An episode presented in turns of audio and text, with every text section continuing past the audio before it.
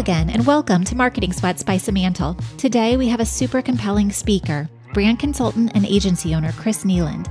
I met Chris at a conference and found him to be a pretty inventive guy. With a background working for some major brands like John Deere and Home Depot, Chris developed his philosophies that led him on a defined path to support cult brands, ultimately leaving the holding company agencies and going out on his own, opening an agency he calls Cult Collective out of Calgary, Canada. His book, Fix Break the Addictions That Are Killing Brands, helps break down some of the pitfalls brands fall into. He argues that in order to build a cult brand, the actual strategies for getting there might look a little different than you may think. I appreciate Chris because he's tapped into supporting some of the biggest challenges we face currently as marketers. For example, he's working to redefine how his once in person event for Cult Collective can migrate online. And he's helping marketers, even like Simantel, source talent through his website, Communo.com. Chris and I had a great energy on this call, and I can't wait to share the conversation with you.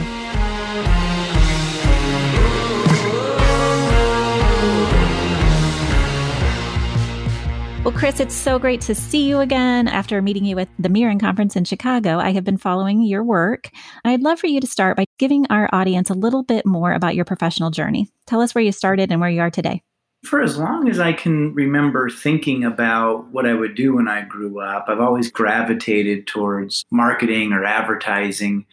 My father was a marketer, and his job seemed glamorous. He'd come back from trade shows with tchotchkes and stress balls and keychains, and uh, that's the best stuff ever for kids. When I reflect on it now, what I really remember was that my dad liked his job. He liked yeah. going to work. It wasn't one of these things where dads would go to happy hour or bowling leagues or whatever after work to find their their purpose or their their people or their release. And what I really remember was just thinking if I'm going to be doing something 40, 50, 60 hours a week, I might as well really love what I do.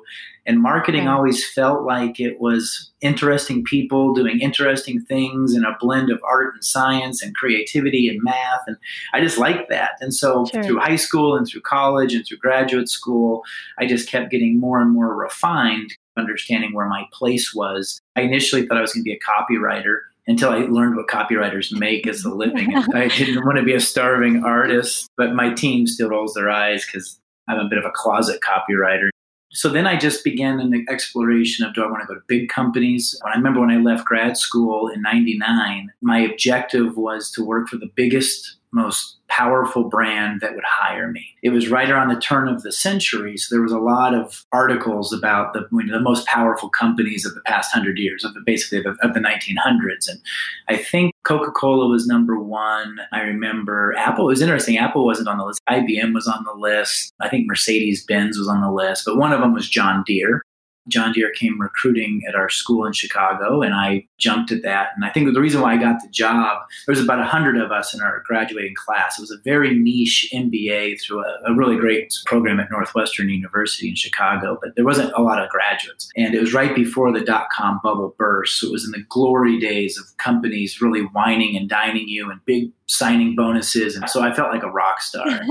but there was only four people that went to John Deere to interview. So I figured even if I screw this up, I got a 25% chance. It wasn't sure. like, yeah, most people wanted to go to Silicon Valley or New York, and John Deere was in Raleigh, North Carolina, which they thought felt like the sticks. I had a young child at the time. We thought, what a great place to raise sure. a family.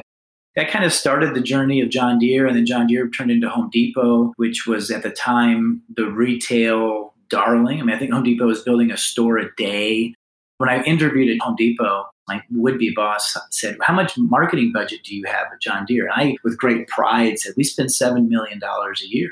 This was a very niche part of CRM and e-commerce marketing. She goes, "What if I gave you $70 million? Oh my budget? goodness! I couldn't wrap my head around it. I was like, seventy million, you can do anything for seventy million dollars. Obviously, that wasn't my pay. That was the budget that we had Home Depot was spending a, almost a billion dollars a year. That's crazy. So that was a you know kind of a rounding error, seven yeah. percent of their entire marketing spend. But I felt like a kid in the candy store and did all sorts of stupid things. I think my claim to fame was I painted the homepage of Yahoo orange one time. It was a million dollars for one day. They call them page altering events Yahoo was the number one search engine at the time, and they only sold one of these a quarter because it, it, would piss people off. Imagine going to Yahoo to check sure. your email or to read the news, and a paintbrush comes out and covers right. the whole thing orange, and when you go to click it off, it takes you to the Home Depot website. So yeah, I think we had like eight hundred thousand or eight million visits to our website that day, and eight thousand people stayed. So it was like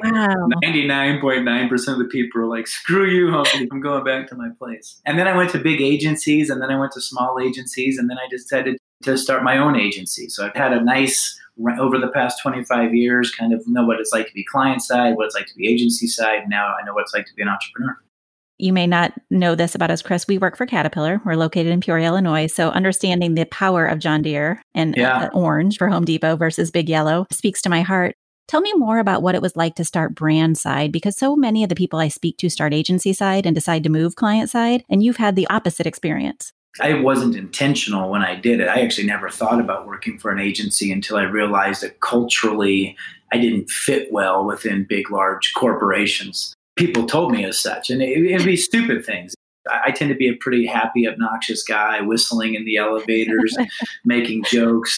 I remember when I was at Home Depot, we worked with a big agency, DDB, out of Chicago. Mm-hmm. And I would always go to them for our meetings. They were grateful, but they're like, listen, you're the client. We'll fly to you. And I was like, right. no, I like hanging out at your place better. Absolutely. Just, it feels more like home than, than my sure. place when I went to John Deere, I just considered it a second MBA. Like my goal was not about how much money are they going to pay me or what's my job going to be. It's like I need to learn how John Deere became one of the 10 most powerful brands of the past 100 years. How much of it was substantive, how much of it was just sizzle and artificial sweetener and what I learned is that there's an origin story there, particularly when it comes to helping farmers get through the Great Depression. To this day, it's John Deere helped save the family farm kind of an idea. That was right. part of it.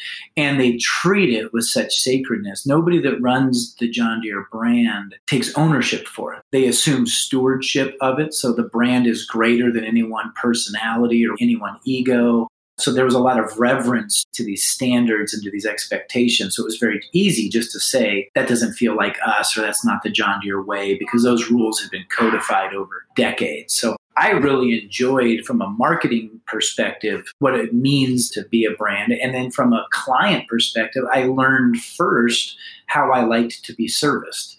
I think agency people, if you just go agency first, have no appreciation for the pressures that their clients face. They just kind of want to be like, why aren't we doing cool ideas? They don't understand their the risk, the culture, the budgetary, the integration, like all the things that have to go around it. Having a great idea is only 49% of the equation getting your client to be able to do it is 51%. And then that requires lots of things how do you socialize those ideas and how do you assume responsibility? You're burdening your client if you're filling their heads with really cool ideas without any support on how to bring those ideas to life within their culture. We always say our job is to get our clients a promotion, and that requires selling up and out and not just delivering an idea, but the entire communication plan around it.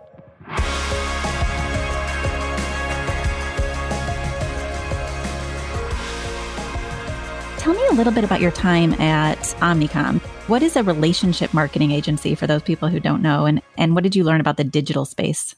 Omnicom was much like any of the big holding companies, they had these little verticals. And mm-hmm. so the popular kids that sat at the cool kid lunch table worked for their big creative agencies.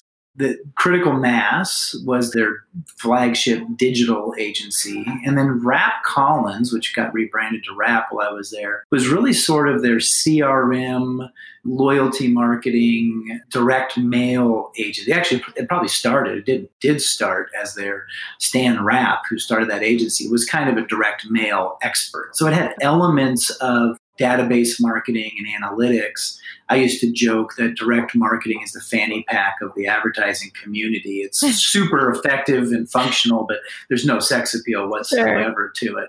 Where it got really tricky while I was there, so I was there from oh, 2005 to 2010, was as digital came online and as social came online and as mobile came online, Omnicom wasn't sure is that critical mass work? If it was an e commerce website, it was very clean. Of course, that goes to critical mass. But if it's an email marketing campaign, is that digital or is that direct marketing? Or if it's social media? So some of the newer disciplines even things like keyword advertising. It didn't have clean homes within Omnicom. And I thought that they did a very poor job. I think Omnicom was explained to me at one point don't ever go to Omnicom to expect them to settle a dispute. They really don't care who wins as long as it's one of their kids that's in the fight.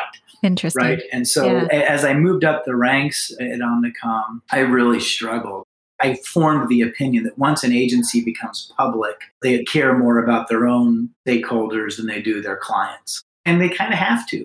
I would be in many a meeting where we would have to go sell services because the mothership needed those services sold, not because the clients needed to buy them. I really had an integrity issue with that. And so hmm. it eventually led to me looking for another job, which is how I ended up coming up here to Canada.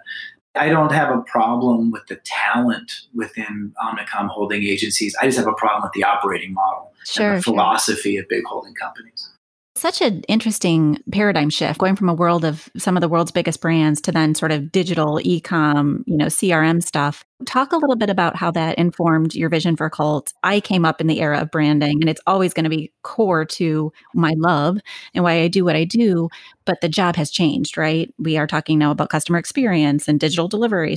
How do you integrate all of that within cult I'm frequently accused of being anti advertising, which I'm not, but I don't mind being provocative. I am anti the reckless overuse of mass media and markdowns to try to create market demand or brand relevance. I think that we have found a hammer to where now every problem looks like a nail, and people just are, are too quick to assume a creative campaign or a paid media solution is going to fix that. The real reality is, I've had a chip on my shoulder since 2000 when I entered the job force because whether it was at John Deere, where we were starting an e commerce discipline and nobody really understood the role of web websites or over the course of 20 years, I've always kind of been more on the side of CRM or digital. And we had to steal money from the established mass channels in order to get the funding for that. It wasn't always net new dollars. It was okay, here's what we have whatever, three, five, eight percent of our revenues are going to go to marketing. So if those were currently being spent on retail flyers or television commercials or radio or even a sales team, then we always, I mean, for 20 something years now, I've had to kind of defend why should you give me some of that money? Because is mine going to be more targeted? Is mine going to be more measurable? Is mine going to be more effective? And so I do have a bit of a chip on my shoulder in that regard that the stuff that I believed in didn't have merits on its own. It always was being in compared to something else, and that something else I thought was pretty loose it never had strong attribution. It just sure. it, what it had was legacy. Mm. What it had was sex appeal because sure. people love to see themselves on Monday Night Football. They love to hear themselves on the radio when they're driving into work. And again, creativity is awesome. Creativity right. is fun two years ago was the first time digital spend outpaced or surpassed traditional spend in terms of total paid media outlay. The problem is, is that within that digital spend, it's either Facebook, Google, or programmatic ad buying. So that that's well over half of what that digital spend is, which I think has some fundamental flaws with it. So I think that marketers need to be much more critical and their service providers need to stop being channel experts because the problem is when you get a Facebook agency or a Google agency it's all they do is try to optimize that channel as opposed if you're really customer experts you would be a little bit less precious about what the channel was and you'd be right. more about what's their experience and that might mean the call center that might mean the retail environment that might mean a post purchase postcard or email you'd think more holistically but I've, I've been in many meetings where the marketing team comes in and every one of them's asking for more money for their particular channel and they're all taking credit for the same 5% sales lift that happened. When did we become about masters of channels? We should have been masters of, of customer experience.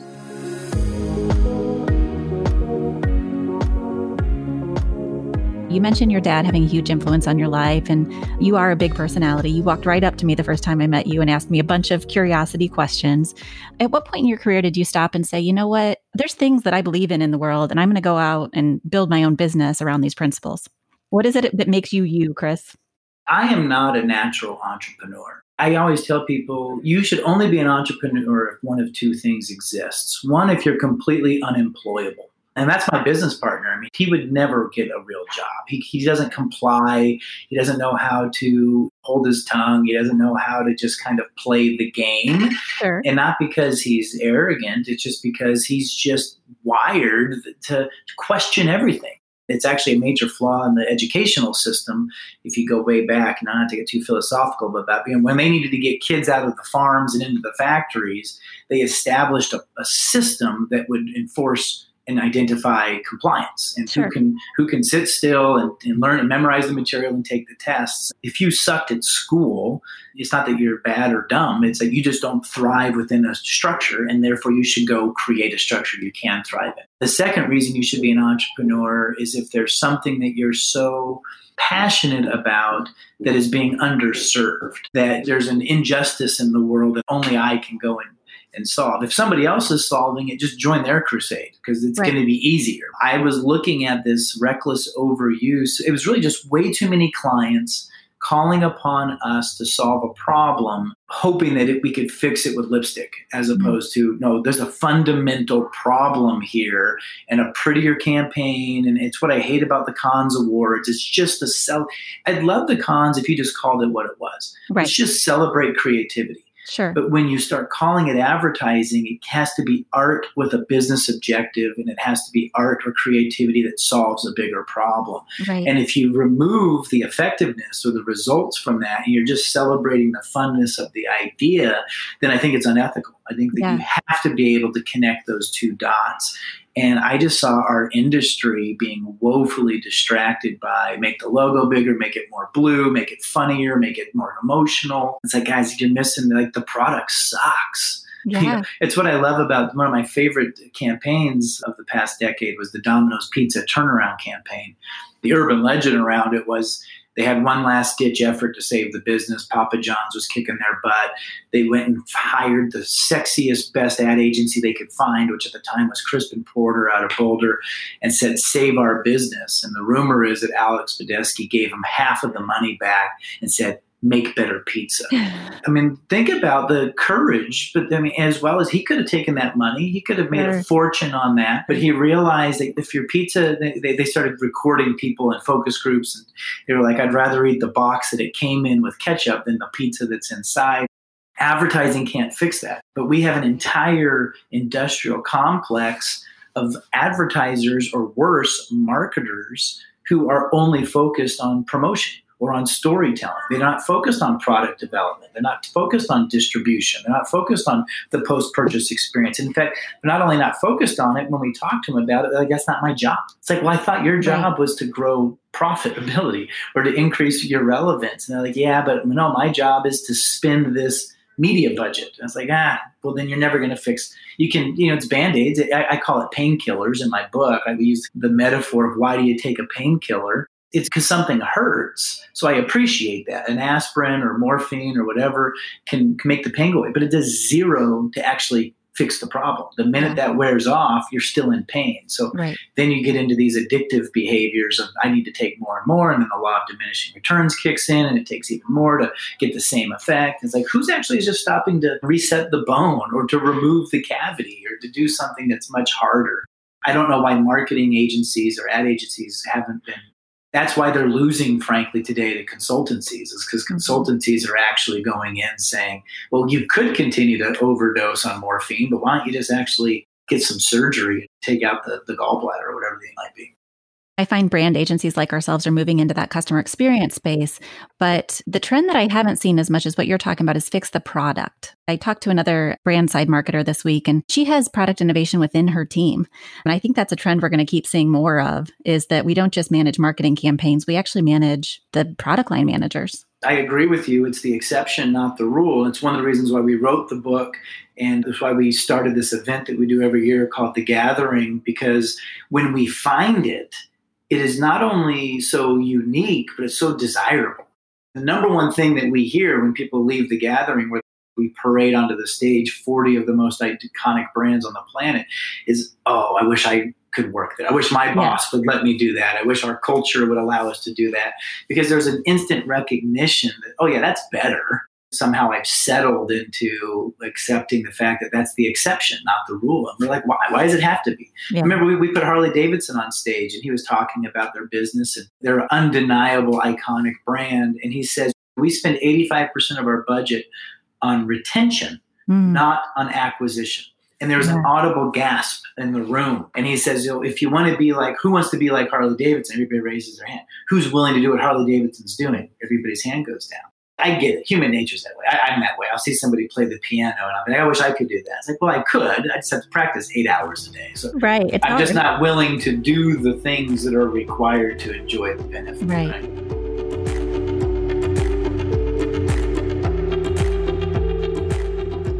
Well, let's talk about Cult. Did the book come first? Did the business come first? Or did they happen simultaneously because you had this passion to go out in the world and do what you believed in? The book most certainly did not come first. I'm not an author uh, writing that book. I did that kicking and screaming. Really, I'd say it went the business, the event, the gathering, then the book because okay. the business was we need to, enough is enough. We're tired of pretending like the stuff that we're doing matters. We want to be more substantive. And we learned that calling ourselves an ad agency did not earn us a seat at the big boy table. People at the big boy table or big girl table were making decisions and then giving us a brief to execute some small part of it. And so we just said, now with the Hamilton reference, if I want to be in the room where it happens, I can't call myself an advertiser. I've got to call myself a strategist or a marketer or a consultant was substantive. It wasn't just a new name change. As we fired our production team, we fired our media team. We, we really just became about problem solving, and that's a different tangent. That's where Communo came from. Is that we still needed production and media. So sure. how do we have access to that talent? But if there, it's kind of the idea: if it walks like a duck and it quacks like a duck, we couldn't look or smell or sound anything like an ad agency in order to earn that credibility to be at the table. So we became an engagement firm and nobody knew what that was and we loved that because within that ambiguity we could kind of create the rules of engagement and then our problem was we only had two case studies it wasn't that we had had decades of experience working on the most cult like brands in the world. So we decided that we had to research them. We had to become almost an academic in order to learn. So we had to call upon these brands to ask them about their story. And we did so in search of the most cult like brands for an event. So that's where we created the gathering was an opportunity to say, we're going to go talk to hundreds of brands. And if you're one of the best, we're going to crown you as one of the best top cult brands in the world. So for the first couple of years, our ideology was formed by just pattern matching. All we were trying to do was to say what are the most common similarities that we're seeing within exceptional brands that we're not seeing within mediocre brands. And our, our template was a book written decades ago by called Good to Great. Mm-hmm. And that's mm-hmm. essentially what he did. He kind of took the top performing stock companies and compared and contrast them where's their homogeneity within and heterogeneity without. And so we said, let's do that, but let's not use stock price as our metric. Let's use a new scorecard that we had to evolve around cult like status, where they weren't just successful, but they were wildly significant. They were part of our culture. People that just know them or like them, they adored them and loved them, and all these kind of metrics. And one of the ones that we stumbled upon was what's it like to work there. Um, so there was a high correlation of being a great place to work, and it's hard to be loved externally if you're not beloved internally. And we loved that because I just saw dollar signs with that. We're like, that's a huge exploitable asset. So if you have a mediocre brand that wants to become a cult brand, one of the other areas they have to focus on isn't just their product or their marketing, but it's their culture and their HR and their internal engagement. And that's a place that no ad agencies are playing they're not playing there because they don't usually buy media, and most ad agencies' revenue models were tied to media commissions. So we found it sort of a white space of so about a third of our business now doesn't even deal with customers. It deals with treating we, we call it converting employees into evangelists, but it's super fulfilling because you, like you're working with people that are falling in love with their jobs again, they're falling in love with their companies again. I'm actually always shocked that marketers don't spend more time on it because a it's effective, at b feels good to help people do that kind of work internally with their culture. So a few years after we did the event, people were like, These stories are incredible. You should document them somehow. So then we wrote the book last. I still am on the fence about the thing. I read it and I find typos or I see things I wish I had said differently. It's essentially a glorified white paper right. that was packaged to look like a book. The book is called Fix Break the Addictions That Are Killing Brands. And I love this idea that we add all these painkillers. But this idea of engagement, throwing around this term like we know what it means, you guys have actually given it a definition.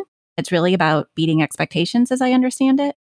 One of the fallacies that we find is that you can't really have just the most engaged companies because engagement differs for different categories. So it's very hard to compare an American Airlines with a Tesla with a Levi's. It's kind of why we don't use that when we talk about the most cult like brands in the world, first of all, we don't call them winners because it's not a competition. We just call them honorees. But we always try to go within categories. The first thing you have to do is you have to understand what do consumers expect for that category. So if it's something like air travel, the number one expectation is you better not crash, right? Planes must be safe. The right. problem is once that becomes the cost of entry, now it's so exceptional, planes don't really crash. Then they have to go to, okay, what's the next expectation?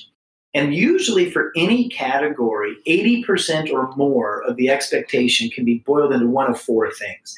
It's not usually like 10 things or 20 things. So, you look at something like airlines, you start getting pretty quickly into in flight comfort, price value. For automotive, again, it's safety.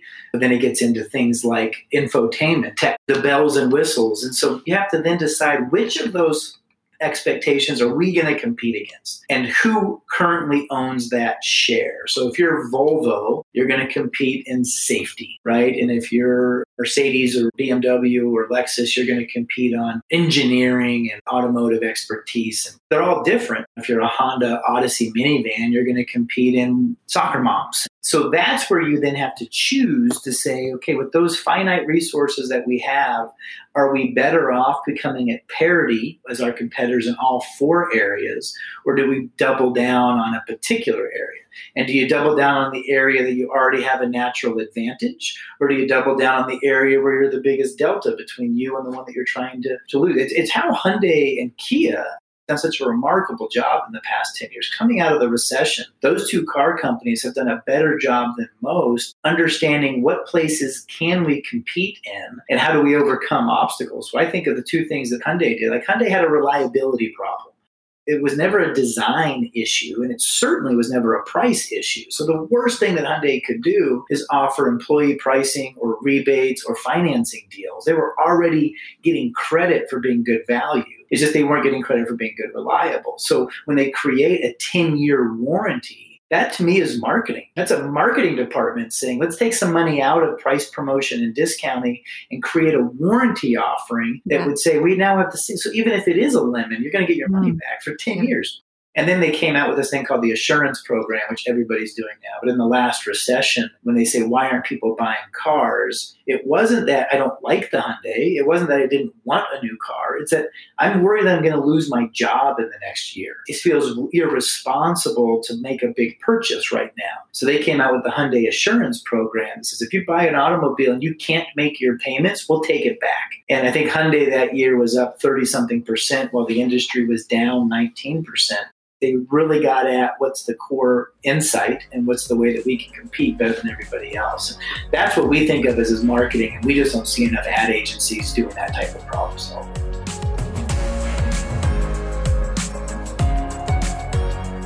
You've mentioned this idea of the origin story of a brand, and, and I do believe that brands have to have that core purpose. They have to know what they're about.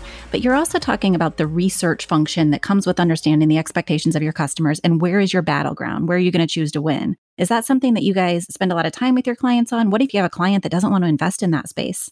To us, we always talk about de risking the situation. So there are lots of clients that either for whatever reason, would prefer to trust their gut instinct. They say, I've been in this business for 50 years. Maybe I'd paid for some research before. It did nothing but tell me stuff I already knew. So there's no question that there are clients that have a predisposition to be anti research. And then there's other clients that I would argue can't make decisions without the research and there's this paralysis on that spectrum, I think people need to challenge their beliefs and behaviors around why do I believe what I believe? And certainly coming out of COVID, I wish I could say coming out of COVID, we're still stuck in the middle of it, but it's been a big enough deal that lots of perceptions and expectations have changed. So I think even if you were a bit biased to not doing something before, or if you do something once a year, it's time to hit the reset button. And maybe now might be the time to say, let's just do a quick gut check to make sure that our customers' attitudes and beliefs and values haven't been fundamentally altered for our category. And I always like to do category research first, not brand research. And then it just gets into some methodology stuff. I'm not a PhD. We have spent a lot of time trying to align ourselves with researchers who we believe their methodology is a bit more enlightened than the traditional outbound surveys. We subscribe to the idea that customers don't know how to say or communicate what they feel, they don't do what they say. The fallacy exhibits itself in brand research all the time. We finally decided a few years ago to create our own. The most prevalent research that people were using to try to assess what they would determine their cult worthiness was net promoter score. Net promoter score took over most boardrooms and we weren't fans of it. We were huge fans of the ease with which it's administered. And we do subscribe to the idea that there could be one question to rule them all about your propensity to refer. That that wasn't our problem with it. Our problem with it was that if the net promoter scores went up or down and you overlaid that with sales, it wasn't actually predictive. We've seen brands where their net promoter score was increasing and yet their sales were decreasing and then vice versa. So we're like, well, what's the purpose of a metric if it's not actually predicting what you're trying to do? Mm-hmm. And then worse, it wasn't prescriptive. So if your net promoter score went from a five to an eight, you're like, why? There was no context. You just knew that it was. So then you had to start trying to reverse engineer. What were all the things that we did in the past year that might have made, was it the lower price? Was it their better distribution? Was it our press release? So we needed something that could solve those two problems. So we created something with a firm out of Toronto called the Audience Engagement Score, which isn't as simple as the Net Promoter Score. It's not one question, but it's also not hundreds of thousands of dollars and taking six months to complete. It can usually be done in a month. It can be done for anywhere from 20 to 60 grand. And it will give you something objective about how customers feel about your category, their attitudes and beliefs about your brands. And then it also helps better correlate to what the solution should be. So a creative team can now not just get the facts, but can get the commentary or the color around it to say, oh, okay, so we need to focus more on this in our messaging and in our storytelling. And it's gone great. In a perfect world, 100% of our engagements would start with an audience engagement score because that becomes the baseline. And then every year we'd be able to not just use sales, but we mm-hmm. could use the score as a one two punch to decide if what we're doing is actually working. It seems like you guys spend a lot of think time on hard problems, even for your own company. I could tell through your writing style that you are a natural researcher and academic, pulling on stats and data, but also having a point of view. So, talk about how that has infiltrated your company culture. I think it's two parts. I'm naturally inquisitive. I naturally have a high BS meter. I don't get particularly excited about just a good idea. I want to have a good idea that works. When we decided to start Cult in 2010, we hired a couple of consultants to help us. And they had introduced us to a methodology called Blue Ocean. I don't know if you're familiar with that. You know what? Tim Williams actually talked about it. Tim Williams is great. We actually hired Tim Williams a few years ago too. Completely yeah. changed our world in terms of our pricing strategies. And we eliminated the timesheet. Two fantastic yeah. things that I would encourage all of your agency listeners to do. If you're tracking timesheets, you're you're set up for failure. And if you're not pricing the client, you're leaving a lot of money on the table. Anyway, what we liked about Blue Ocean was an idea that most marketing firms are poorly positioned or differentiated.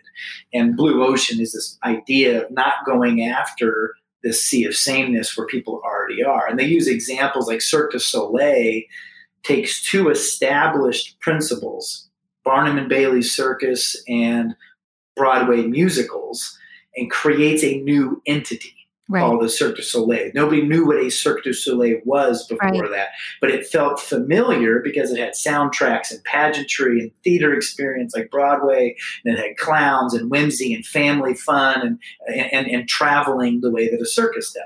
Similarly, Uber understood renting a car and you understood taking a cab. So if you could create a thing that had the best of those worlds without the worst of those worlds, like renting a car, the worst is waiting in line and filling out the paperwork and getting screwed on the insurance. And so Cult, these consultants said, let's take traditional ad agencies and let's take traditional business consultancies and let's create something in the middle. And that's where we yeah. came up with an audience engagement firm. So it's a business consultancy, but we don't get into supply chain and finance and some of the uh, org, you know, leadership team, org structure stuff. We we focus more on the things that affect customers or staff. But then similarly with the ad agency, we want to be about creativity and fun and whimsy but we can't just be about media and campaigns and some of the more tangential things, superficial things that we do. It has to be tethered to a remarkable product, a great value proposition. What used to be the four P's of marketing, but nowadays it's just promote, promote, promote. We were very intentional about trying to say, what do we want to be? What are those attributes?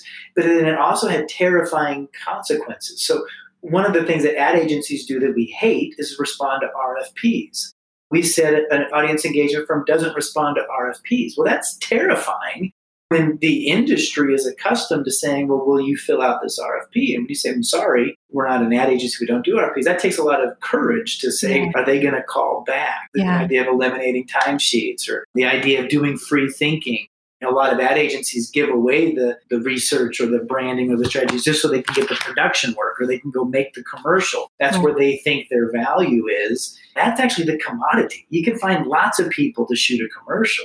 What you can't find is somebody to say, here's the story you need to tell, or here's the reason why you're failing. This idea of agencies becoming more like consultancies in terms of understanding the business objective resonates deeply with where we are. I can see people taking that trend, but you got way out ahead of it. We're very much a B2B agency. We understand complex distribution systems. There's really meaty problems in B2B to solve. And so, talk to me a little bit about how some of these brand principles that Cult believes in, that you write about, don't just apply to B2C in terms of falling in love with these brands, but maybe even are on steroids in B2B.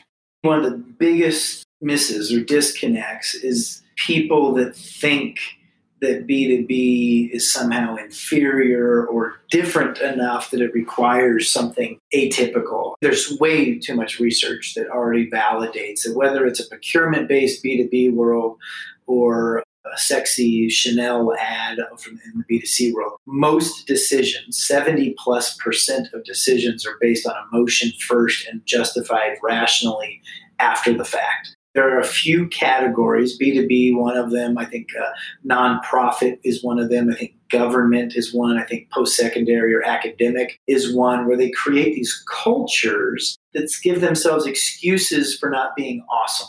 We would do that. We're in the ag business or we're in the construction business, and we just don't do that. People want awesome anywhere. What B2B or academic or government tend to attract are higher risk averse people. So I actually don't think the categories are that different. And I think the solutions and the playbooks have a lot more in common whether you're selling a pair of Levi's jeans or a $3 million piece of construction. What's different is the mentality of the decision makers the more conservative the industry or the more conservative the organization, the more risk averse they are, the less enthusiasm that they display.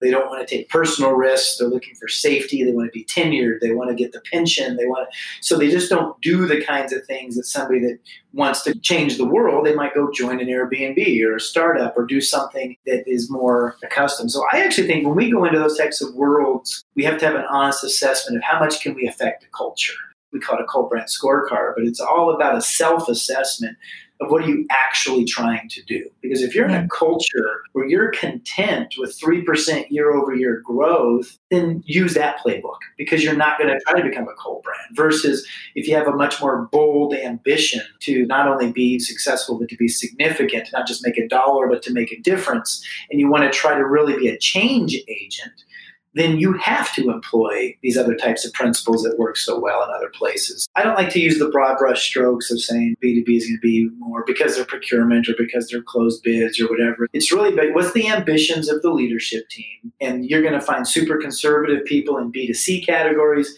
and super exciting, you know, risk takers in B2B categories. That's why Cult always says we never really customize based on a category. We're not vertically or horizontally positioned based on hospitality or automotive. We are myopically focused on finding courageous leaders that are looking to do something exceptional. And if that's you, you could be a startup, you could be a nonprofit, you could be a B2C. I don't really care what your category is because our playbook applies to businesses that are trying to do something different.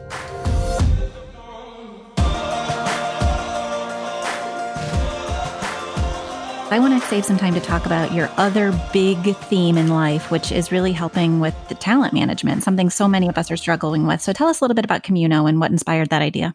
So Cult started in 2010, and, and our legal name is Cult Collective. Mm. And cult referred to our ideology. We believe that it's easy to get customers. What you should aspire to do is get cult like followers. And the collective referred to our operating model. One of the models that I was quite fascinated with was the Hollywood model. Mm. If you study Hollywood from the 1920s to today, there was a turning point in the late 60s, early 70s, where it went from huge studios, which I equate to holding companies in the ad space, were owned everything, including the actors. John Wayne would work for a studio. He would only do films that were whatever it was, Paramount or MGM right. or whatever it was. Studios, when they were the primary source of entertainment, and they put out a Gone with the Wind or a Wizard of Oz. It was a pretty good bet that there was enough pent up demand the movies would be seen and that they would be moneymakers. When every household in America got a television, it became much harder to compete with on Sunday night, am I going to watch the Disney show at home or am I going to go to a movie theater. And so the hits and misses started becoming much more rampant. And a couple of misses could bankrupt a studio. And so in the 70s, and I think Star Wars is one of the first examples of an auteur where you have a director, producer, writer who says, I'm going to just make this movie. And there's small, scrappy, specialized teams. Look at Imagine Entertainment, which is Ron Howard's company. He has a couple of dozen employees. His core competency is finding great scripts, knowing great directors, which is typically him and his business partner, and assembling great teams. So they don't need location scouts or costume design or craft services or talent agents on staff. They just need to know how to assemble them when they've got a project. And if they don't have a project, release them back out to the wild. And so we were fascinated by that. It's what saved Hollywood. It's why now when you watch a movie, there's three minutes of brought to you by this company, this company, this company, this company. It's because it's a patchwork quilt of talent. We then also modeled the home building industry, same idea the best home builders in the country are general contractors. So the cabinet guy, the tile guy, the landscaper, the electrician aren't on staff. They are sub trades who they have preferential relationships and contracts. So we simply said, why can't that be the way the agency model works as well? Let's get really, really good at what we do. I was also jaded, if you remember, from the Omnicom world if I never wanted to go sell things because I had an underutilized tech team or web video okay. team. So I was like, I don't want to have that burden. I want to be able to do what I do best, which is find people who know how to create cult brands and then be able to have on demand. And, and Cult did that through a collective of a few dozen agencies or freelancers. And I remember in 2014, a couple of our most trusted sub trades had to quit because they weren't making enough money. We were feeding them maybe 30 to 50% of their desired income, and they didn't have the acumen to go win enough new business or do whatever to stay busy. And we were heartbroken. We're going to lose access to these amazing people simply because they don't know how to grow their businesses better. And so we said, could we help them? And we could help them by saying, well, it's kind of weird. We have a few dozen agencies that we're working with but they're not working with each other. Like their only time that we connect is when Cult calls upon them. So like we were in the middle of the hub and they were all these spokes. We said, what if we got out of the middle? What if we just became a node like all of them and there was something else in the middle that would allow them all to connect? Then they could give each other work to stay busy so that they don't have to go back and get a corporate job. And so that's what Communo became. It was basically a, an app, a, a web tool or a mobile tool that was a directory it's kind of like we say if Tinder and LinkedIn had a baby. It's the business sense of LinkedIn, but it's the ease and convenience of Tinder. Yeah. Like you look pretty good. Let's do something. And, yeah. and let's work on something. And it saved us because now not only did the agencies that we were working with get going, but then they brought their friends and then they brought their friends. So hundreds became thousands and thousands became tens of thousands. And now it's just this wonderful sort of commune. Just bring what you do to the table. That's and so let cool. somebody else complement that with what they do. And so it's been a really pleasant surprise. And we spun it off as its own business a few years ago. And my business partner now runs Communo full time, and I run full time. And it's been a real pleasant surprise. So Cult still uses Communo regularly, but it's kind of fun to watch that business take on its own identity and grow up. Absolutely. Really amazing benefits. Time to hire three to six days, pre vetted talent, 0% placement fee, direct access to the talent, stuff that you can't get by hiring a recruiter for sure.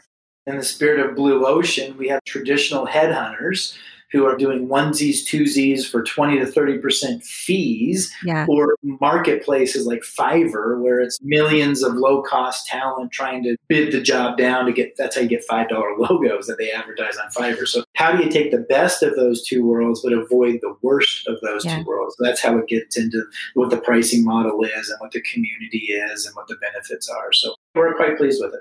Even Samantha has tapped into it. So, thank you for that. Tell me a little bit about what's next for you, Chris. COVID has had two major impacts on my life. The first is so, this event, the gathering that we started as a way to showcase what we thought were the best and brightest brands, has become a thing. It's kind of taken on a life of its own. Now it's a thousand people once a year, but it's called the gathering. and that's a problem in a COVID world where people can't gather.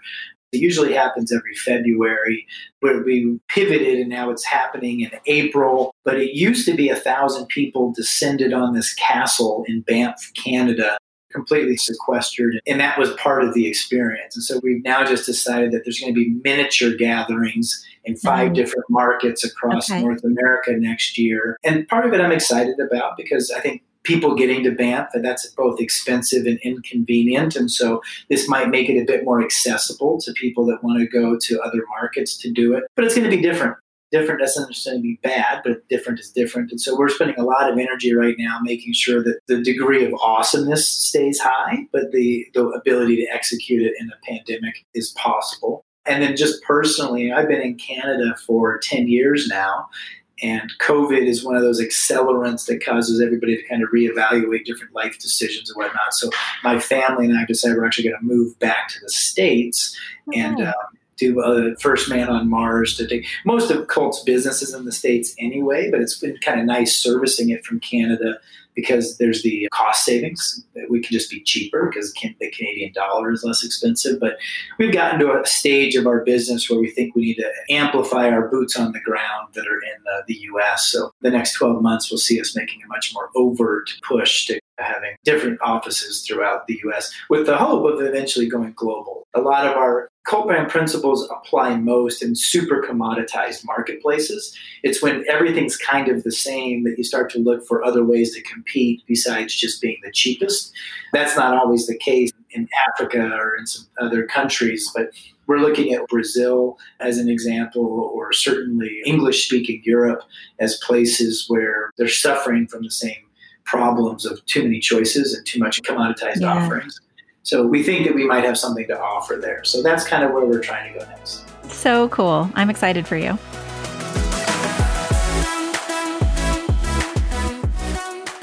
We'll get back to the rest of the interview in just a minute, but first, I want to tell you about our sponsor, Simantel. I happen to know a thing or two about them because I'm one of the owners. Simantel is an industrial consumer marketing firm with an obsessive focus on customer experience. We not only execute killer marketing campaigns, but we help organizations align around goals, audiences, messages, channels, and tactics to create more than campaigns, but programs that align to business strategies. Simantel has 40 years experience crafting positive, engaging customer experiences at every point in the consumer journey. And if you like what you hear on this podcast, head to simantel.com slash blog for more content. You'll find articles, tips and tricks, do-it-yourself tools, webinars, and more to help you keep learning and growing right along with us.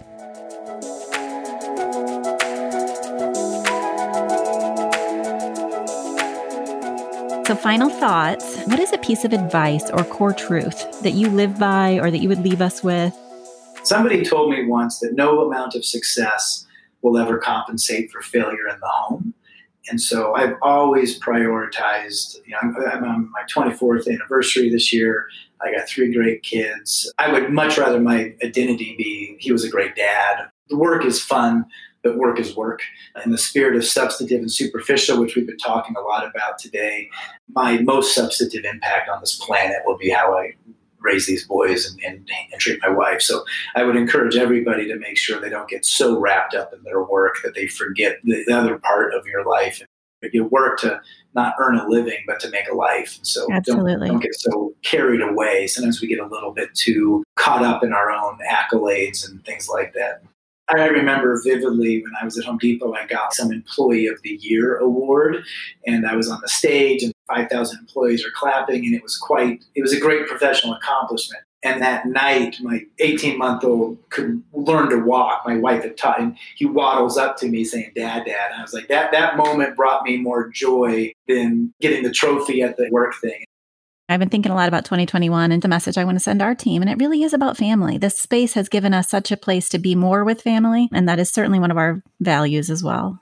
Last question for you. What's a question that you're wrestling with right now that we can pass along to our listeners for them to be thinking about? One of the things I hope that comes out of COVID, as most companies have substantially downsized, is that as they rebuild, how do marketing and HR become better bedfellows? And HR has become more like the legal department which I think is a huge miss. They should not be about compliance and risk mitigation. They should be more like the marketing department. I've seen marketing and IT partner up in interesting ways. I'd love to see marketing and HR band together to build better companies, to think differently about how they rehire. And certainly, you know, some of that is contingent work and hybrid models and agency partnerships. And what are you choosing to hire versus outsource? But some of it too is what, what kind of business do you want to be remembered by? And what kind of significance do you want to have? I think we're two islands right now, and I'm trying to yeah. find ways to bridge them together.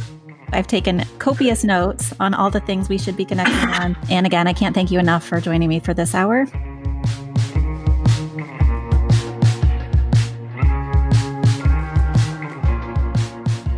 Isn't Chris awesome? I love his stories and the lessons he pulls from some of the great marketing successes and failures of our day. It's clear his lessons coming up in the business formed his thoughts about what it takes to create powerful engagement.